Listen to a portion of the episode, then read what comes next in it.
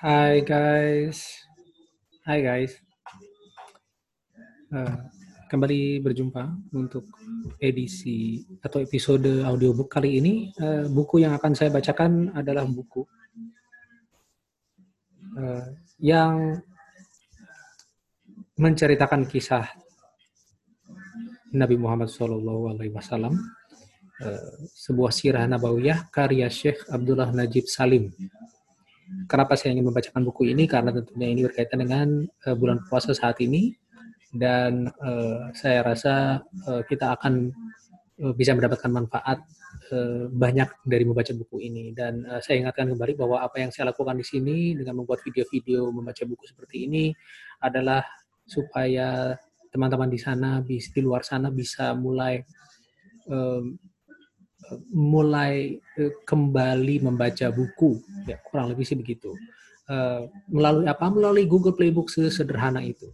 Uh, lihat buku-buku yang ada di sana dan kadang-kadang kita tidak punya waktu untuk melihat buku apa saja yang tersedia di sana dan bisa dibeli dalam bentuk e-book. Uh, jadi saya di sini hanya membacakan free sampel dari Google Playbook beberapa buku dan kalau misalnya tertarik untuk membaca lebih jauh tentang buku itu, nah, yang bisa Anda lakukan adalah memberi buku itu di Google Play Book.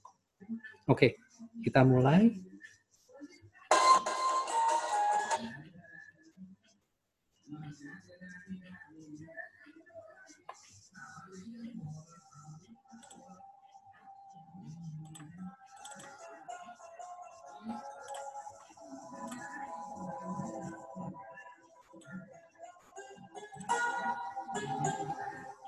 Muhammad Sang Agung sepanjang dunia. Sebuah sirah nabawiyah dari sisi yang jarang terungkap oleh para penulis sirah. Buku karya Syekh Abdullah Najib Salim.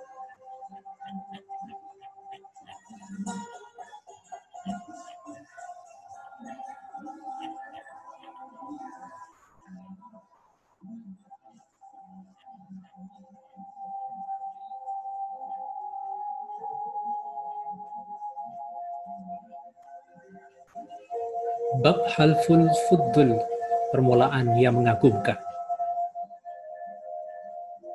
Pemuda yang cerdas. Di usia 20 tahun, Rasulullah Shallallahu Alaihi Wasallam adalah seorang pemuda tergagah di Mekah. Termulia keturunannya dan tertinggi reputasinya Bersamaan dengan itu, beliau bukanlah pemuda yang suka begadang di malam hari dan bermain-main sesuka hati di siang hari, sebagaimana kebiasaan pemuda sebaya beliau. Bahkan beliau dengan vitalitas dan aktivitas yang padat menjauhkan diri dari hiburan dan ketidakpatuhan anak-anak muda. Meskipun pada waktu itu kediaman Abdullah bin Jad'an, pemimpin Mekah, bukan tempat pertemuan bagi para pemuda seusia Nabi, melainkan tempat berkumpul orang-orang dewasa, syekh, dan para pengambil kebijakan.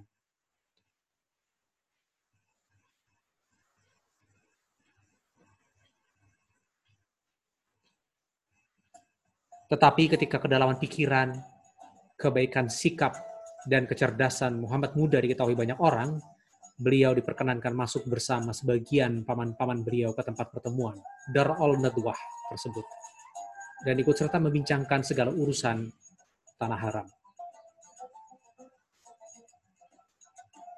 Aliansi Duhur Halful Fuddul, tahukah Anda apa Halful Fuddul itu? Setelah terjadi aliansi itu, Nabi Shallallahu Alaihi Wasallam berkomentar dengan nada menyanjung dan mengagumkan.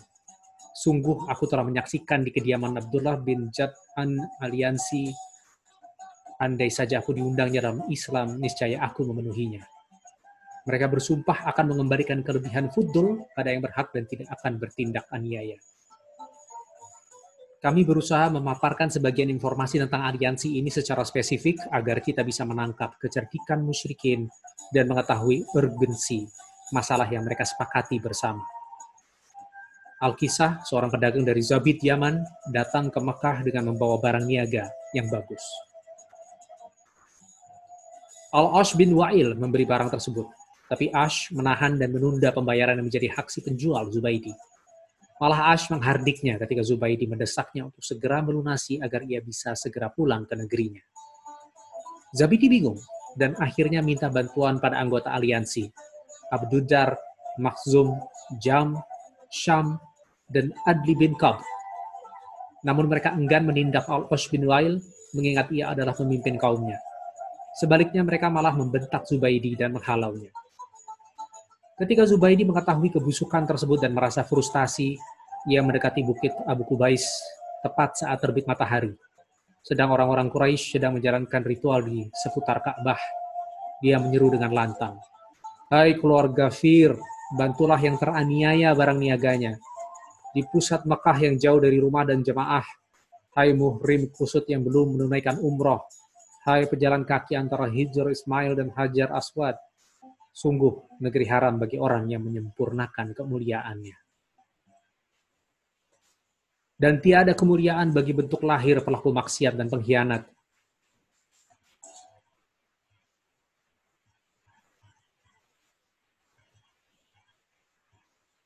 Zubaidi memanggil dengan syair-syair di atas. Dia mengadu pada orang yang mendengar, tapi tidak menjawab. Atau yang melihat penganiayaan, tapi hatinya tidak tergetar sedikit pun. Reaksi para pembesar Quraisy.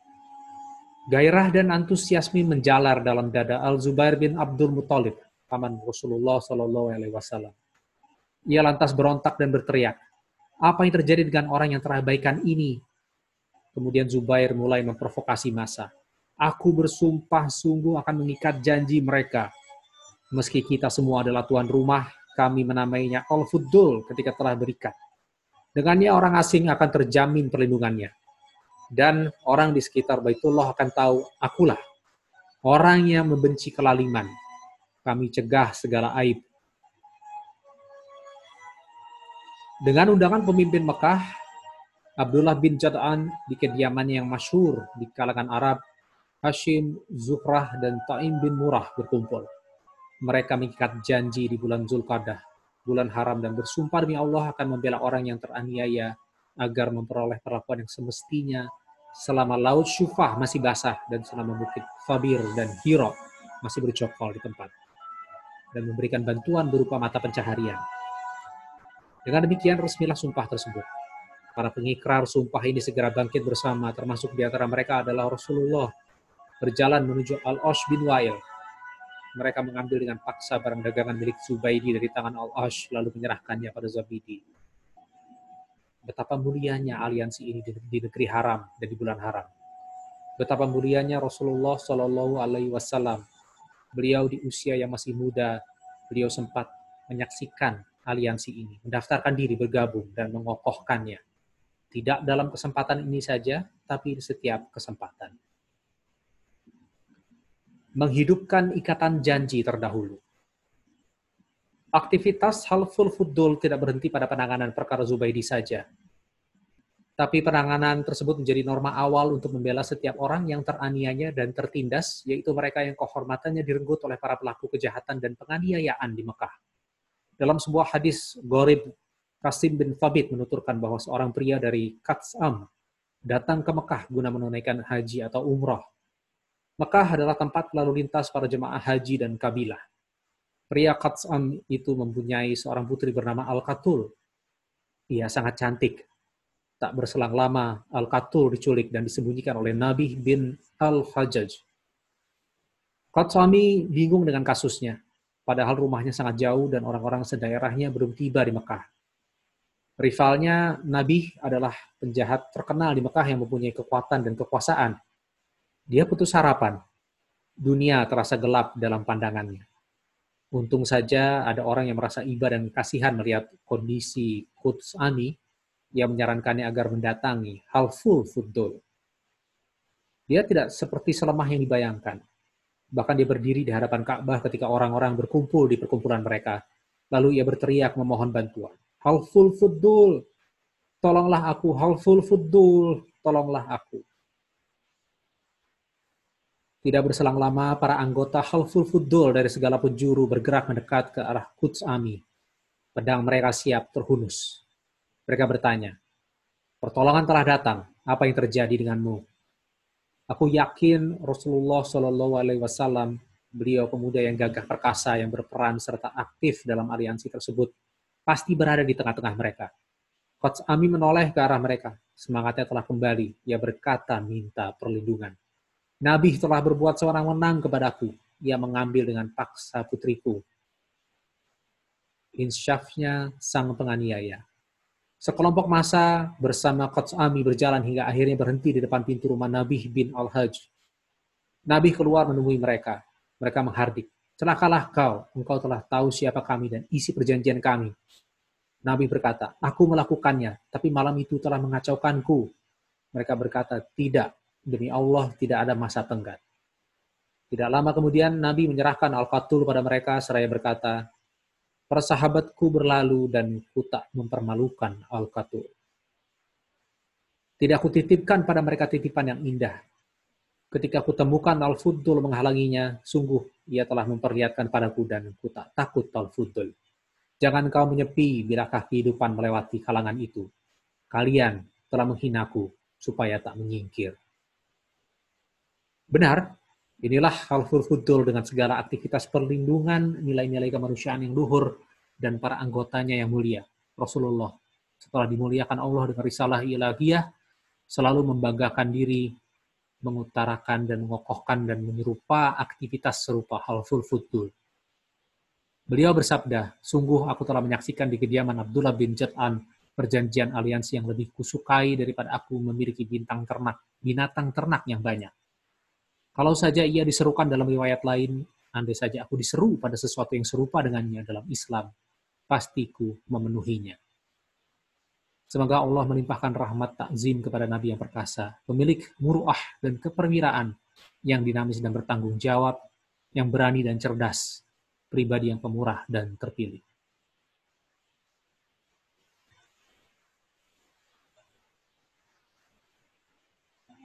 Konfrontasi dengan Abu Jahal. Apakah keberanian beliau menyusut? Keberadaan Nabi Muhammad SAW yang berdakwah dengan cinta damai pada awal mula tidak menyurutkan sifat berani beliau sesuai kadar kebutuhan Sebagian orang menyangka atau berpikiran bahwa ketika Rasulullah diutus menyebarkan agama, beliau tidak diperkenankan berjihad. Kerap mengenakan simbol ibadah, memforsir fisiknya untuk mujahadah, berpaling dari segala yang berbau dunia, berdamai dengan seluruh manusia karena takut dan berdamai dengan mereka sebab cinta damai. Tapi pada hakikatnya tidaklah demikian. Rasulullah tidak lemah tidak pula agresif, tidak lemah, tidak pula pandir, dan tidak suka kekerasan, tapi beliau bukan penakut. Apa pun kondisinya, pada permulaan dakwah beliau adalah orang yang sangat sibuk. Mencurahkan segala perhatiannya kepada dakwah kebenaran kepada seluruh makhluk, menyebarluaskan ajaran Islam di antara manusia dengan nasihat yang baik, penuh hikmah dan seruan perdamaian. Lagi pula setelah itu beliau tidak diperkenankan memerangi orang lain, hanya saja sebagian peristiwa telah mengharuskan jati dirinya dan memperlihatkan hakikat yang tersembunyi. Abu Jahal, manusia zalim. Seorang pria dari suku Irasi, salah satu kabilah Arab, datang ke Mekah dengan membawa beberapa ekor unta. Kebanyakan para pendatang kota Mekah adalah para saudagar dan pedagang. Dia menghentikan unta-untanya di sebuah pasar dengan maksud untuk diperjualbelikan Abu Jahal tertarik dengan barang bawaan si Irasi ini. Lalu terjadi saling tawar-menawar sampai ditemukan harga yang disepakati. Abu Jahal pun membelinya.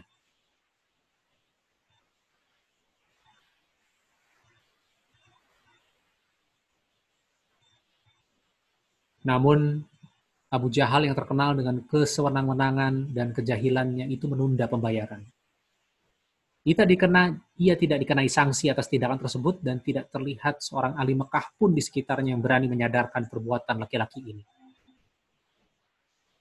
Pria Irasi ini mendatangi para pembesar Mekah satu persatu. Ia meminta pembelaan dan keadilan dari mereka. Namun semua itu rupanya telah menguap terbawa hembusan angin dan harapannya sia-sia belaka. Irasi hampir putus asa Hirasi berpikir keras mencari solusi, andai saja pikiran selamanya sanggup memikul penderitaan orang yang teraniaya dan terhina.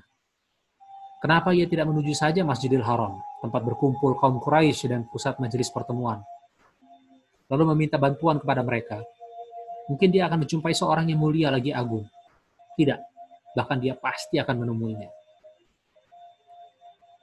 Irasi bergegas ke Ka'bah dan berhenti pada sebuah perkumpulan kaum Quraisy. Rasulullah Shallallahu Alaihi Wasallam saat itu duduk di salah satu sudut masjid. Dia berkata dengan suara lantang, Wahai kaum Quraisy, wahai kaum Quraisy, siapakah orang yang bisa menolongku atas penganiayaan Al-Hakam bin Hisham? Sungguh, aku orang asing dan Ibnu Sabil. Ia telah merampas hakku.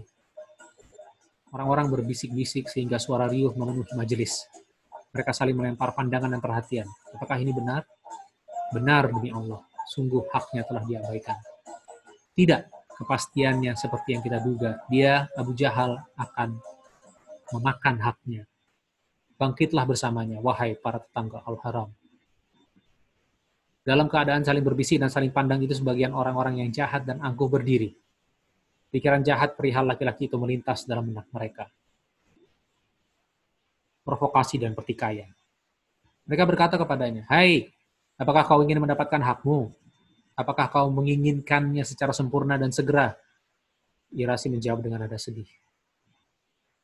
Benar demi Allah, aku telah menunggu lama Keluargaku di rumah sangat gelisah dan aku sangat mengkhawatirkan mereka.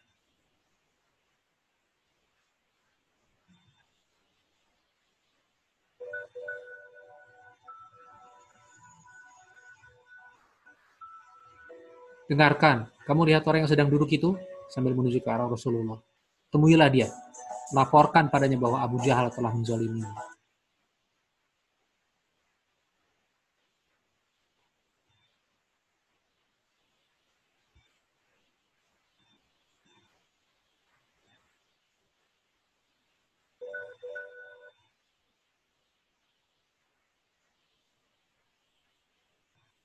Hal ini dilakukan karena sebagian masyarakat Quraisy mengetahui persetujuan Abu Jahal dan Rasulullah.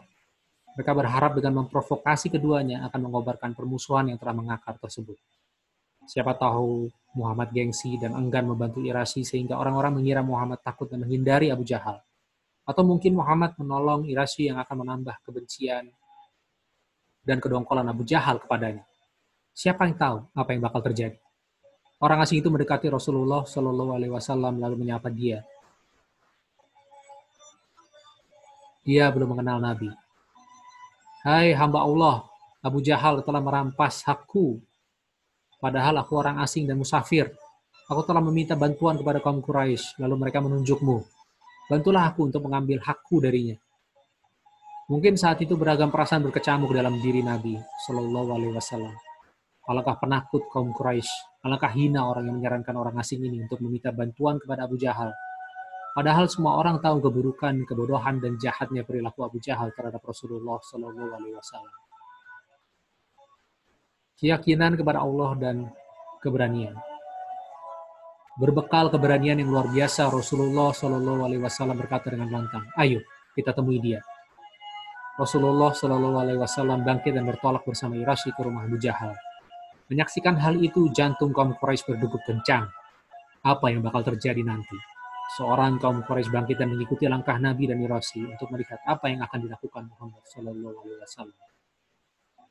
Setibanya di rumah Abu Jahal, Rasulullah Shallallahu Alaihi Wasallam langsung menggedor pintu rumah Abu Jahal dengan keras. Dari dalam Abu Jahal berteriak, Siapa? Siapa yang menggedor pintu dengan keras? Rasulullah menjawab dengan mantap, Muhammad, ya, aku Muhammad. Keluarlah. Buru-buru Abu Jahal keluar dengan wajah pusat pucat pasi. Suaranya seperti tertahan di tenggorokan. Segera Rasulullah berkata dengan mantap, berikan hak orang ini. Berikan saat ini juga. Baiklah, jangan marah, aku akan memberikan haknya. Abu Jahal menjawab dengan gemetar ketakutan. Dia tahu apa yang dimaksud Nabi. Lalu dia masuk rumah, kemudian keluar dengan membawa uang. Uang itu diberikan kepada si Irasi tanpa dikurangi sedikit pun. Dia merasa malu dan langsung masuk rumah penuh khawatir. Abu Jahal bersembunyi. Hampir saja ia pingsan. Rasulullah Shallallahu Alaihi Wasallam pulang dengan rasa puas. Beliau berkata dengan lembut kepada Irasi, lanjutkanlah aktivitasmu.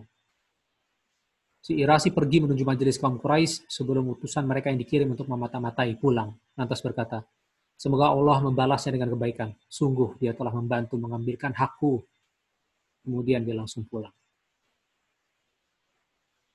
Kebingungan dan kehinaan Utusan kaum Quraisy yang dikirim untuk memata-matai datang. Dia langsung diberondong pertanyaan, apa yang kamu lihat? Sangat menakjubkan. Dia menggedor pintu rumah Abu Jahal sehingga ia keluar dengan wajah pucat pasti dan langsung menuruti perintahnya. Tak lama kemudian Abu Jahal datang seorang diri. Perasaannya mengatakan kaumnya sedang menghadapi suatu masalah. Mereka meminta penjelasan pada Abu Jahal. Dengan malu-malu dia menjawab, Sungguh, saat dia menggedor pintu, aku mendengar suaranya. Tiba-tiba aku merasa begitu ketakutan. Kemudian aku keluar menemuinya. Ternyata di atas kepalanya bertengger seekor unta jantan. Aku tidak pernah melihat unta jantan bertaring seperti itu. Sungguh, andaikan aku mengabaikan perintahnya, pasti yang memangsaku.